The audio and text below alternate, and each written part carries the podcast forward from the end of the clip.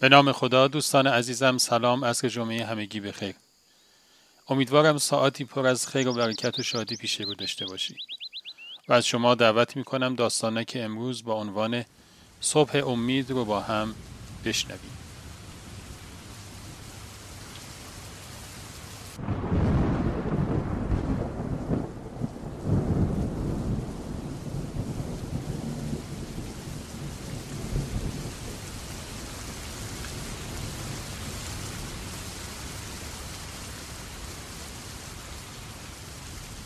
دشت منتظر بود.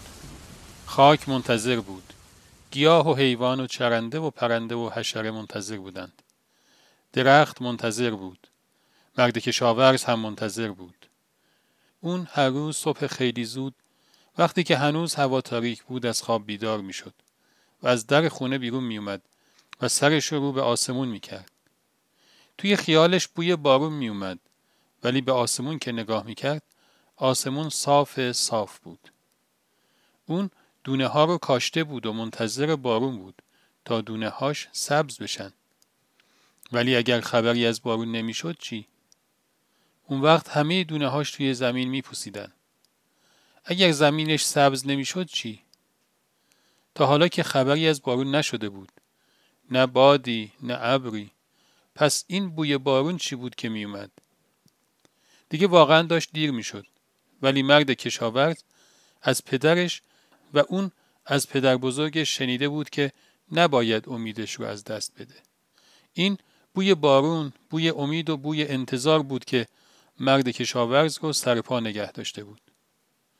روزها می اومد و می‌رفت و اون هنوز هم هر روز صبح زود نگاهش رو به امید قطرات باران به آسمون میدوخت.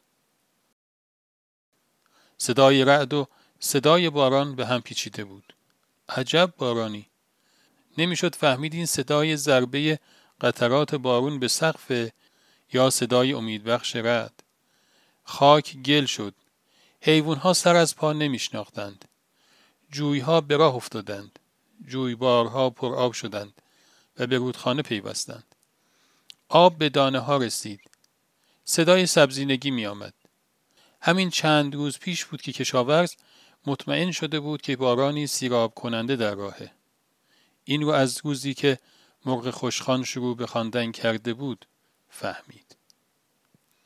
خب دوستان همیشه همراه امیدوارم از شنیدن داستانه که امروز لذت برده باشید. تا روز دیگر و قصه اینو همه شما را به خداوند بزرگ می سپارم. خدا نگهدار.